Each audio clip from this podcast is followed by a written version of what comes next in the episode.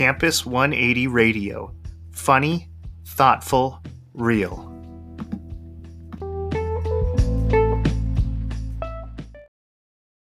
Biblical breadcrumbs. The mystery is in progress. The investigation has begun. Who did it? Is it real? Is it fake? Join Ethan Cook on Campus 180 Radio as he investigates biblical mysteries on Biblical Breadcrumbs.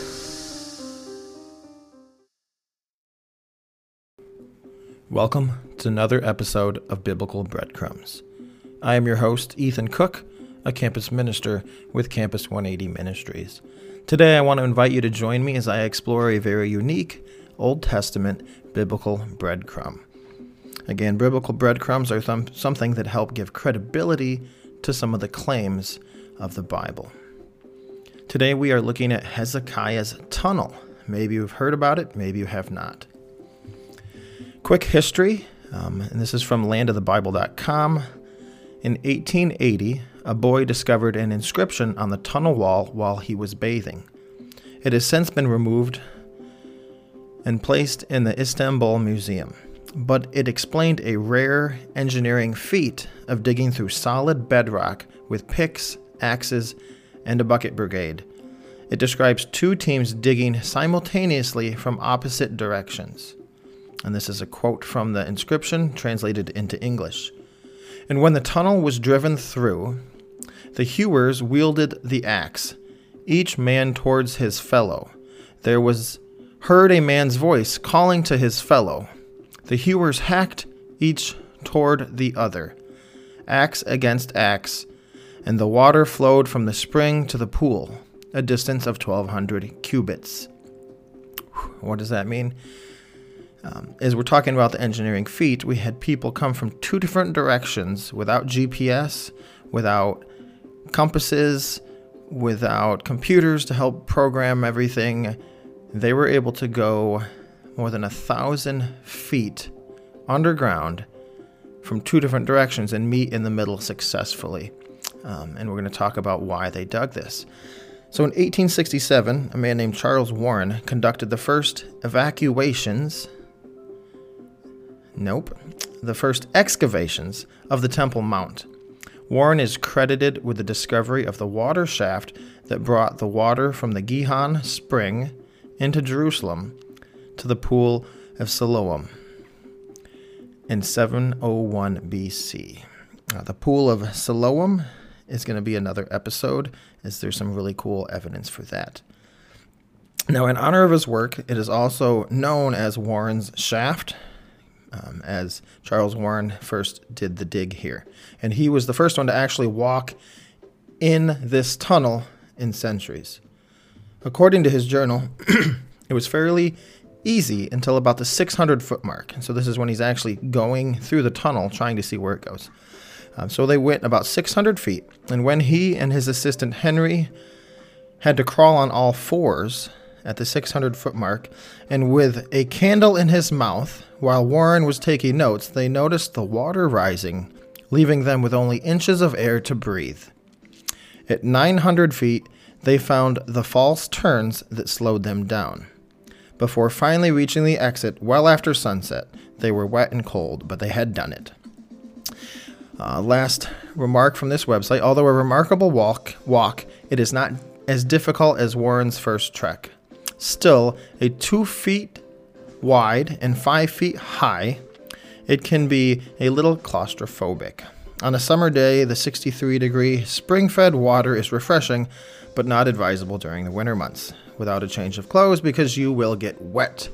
The water level rises from your ankles to your knees, some places to your waist, um, and you'll need about 60 minutes to wade through this 1,740 foot tunnel. Bring a flashlight, it says. So, this is pretty cool. Today, we're talking about this tunnel um, that was discovered first by a boy in 1880 and then 1867. Um, we had some of the first uh, discoveries of the actual tunnel, and it was in 1880 while the boy was bathing that found the inscription on the wall that talked about the feet of them starting from two different directions and meeting in the middle. So, some quick background uh, Hezekiah's tunnel uh, is part of Jerusalem's water system um, underneath the city. So, very uh, pretty neat um, civilization and the engineering that they had in the city. Um, so, this tunnel is located under the city of David. It connects the Gihon Spring, which is Jerusalem's fresh water supply, with the Siloam Pool. According to 2 Chronicles 32 2 through 4, which says, And when Hezekiah saw that Sennacherib had come and intended to fight against Jerusalem, he planned with his officers and his mighty men to stop the water of the springs that were outside the city, and they helped him. A great many people were gathered, and they stopped all the springs and the brook that flowed through the land, saying, Why should the king of kings of Assyria come and find much water?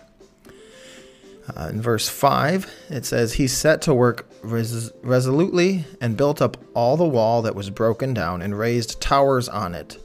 And outside it, he built another wall and strengthened the Millo in the city of David. He also made weapons and shield in abundance. So Hezekiah realized that the Assyrians were coming to attack. Um, and in these kinds of battles, you might come and just surround the city and kind of suffocate it. You'll stop food and water coming in and out. And right outside of the city, uh, at the pool, we have, uh, or the spring, I'm sorry, the, the Gihon Spring, we have their fresh water supply for the city. So, in a way, it's kind of like your water tower for your town. This is where the water was, and it was just flowing up. Now, if the enemy comes, they would have access to it, and that would allow them to stay there longer. And then they could even control that water supply so that the city could no longer have water, therefore starving them, therefore making them want to surrender. So Hezekiah got this plan to build a tunnel. Um, and another passage out of Second Kings, so completely different book. Second Kings 2020 says, Now the rest of the acts of Hezekiah and all his might, and how he made the pool and the conduit and brought water into the city, are they not written in the book of the Chronicles of the Kings of Judah? So this is a completely different book in the Bible that is talking and raving about how he uh, made the pool, which we're going to talk about another time, Siloam Pool, um, and the conduit, so the tunnel that brought the water into the city so they could continue to have fresh water and allow the enemy outside not to have it. Uh, so this tunnel was dug during the reign of King Hezekiah to prepare Jerusalem for the imminent attack of the Assyrian king Sennacherib. In the Bible, Hezekiah redirected the water through the old and newly dug Jerusalem tunnels. So there already were some tunnels down there, but he dug one specifically to bring the water in. Now, there are some, uh, and more recently, as soon as 2020, people have started to look at some evidence and have some possible issues with the dating and whether or not Hezekiah was actually the digger of the tunnel that they found. Um, so it says, however, many wondered if Hezekiah's tunnel was actually dug by Hezekiah at the end of the 8th century, um, which is also known as the Iron Age 2. So why are we talking about the tunnel? Uh, well, first, we've we continue to dig under the city of David um, and the city of Jerusalem, and we continue to find really cool things. So future episodes are going to highlight different things we find in this city that we can learn about um, evidence outside our scriptures to give us credibility. Now, I'm going to read something from biblical archaeology, and it says um, so that one of the arguments against it possibly not being Hezekiah's tunnel um, comes the amount of time it would have taken to dig the tunnel. Now, some people are saying it would take way too long. So, this says based on the type of rock in Jerusalem's tunnels, geologists I'm not even going to try to pronounce their name. Uh, list three different geologists contend that Hezekiah's tunnel could have been hewn or dug in no less than four years. Um, some scholars are thinking that if it was Hezekiah, he did it in one year. Other people are saying we're not sure how long. Um, so, did Hezekiah have time to dig the tunnel before the arrival of the Assyrians and Sennacherib? Uh, in the Bible, it doesn't specifically give us the amount of time between the threat and the actual siege, uh, but some Assyrian records uh, shed some light on the matter. Um, and there's some more links if I want to continue to read more. Now, there are some other leading archaeologists, um, Jeffrey Chadwick and Aren Maeir, propose that Hezekiah did have ha- ample time to construct the temple or the tunnel during the revolt against Assyria. So, this is one of the um, possible contradictions, or people are saying, could it have been done quick enough between the threat and the attack? Um, and then another argument hinges on the relationship of various channels of water in the system under Jerusalem. Um, tunnels were dug in very different periods, um, ranging from the Middle Bronze Age to the Second Temple period.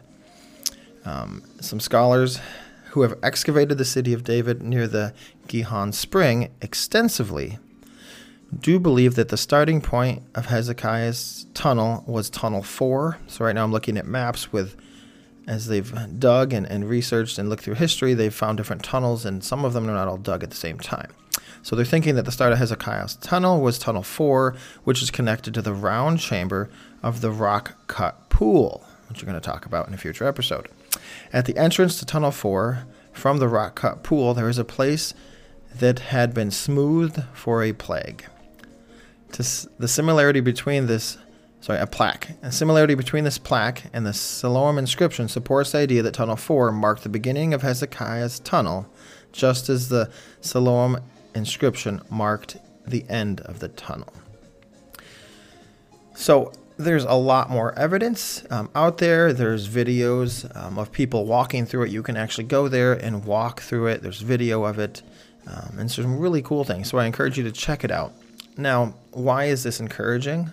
Well, it's something outside of our scriptures that back up most likely the evidence out of Second Chronicles and Second Kings, where Hezekiah was attempting to save the city, or at least prolong the life of the city, by moving the spring and the water supply underground to into the city.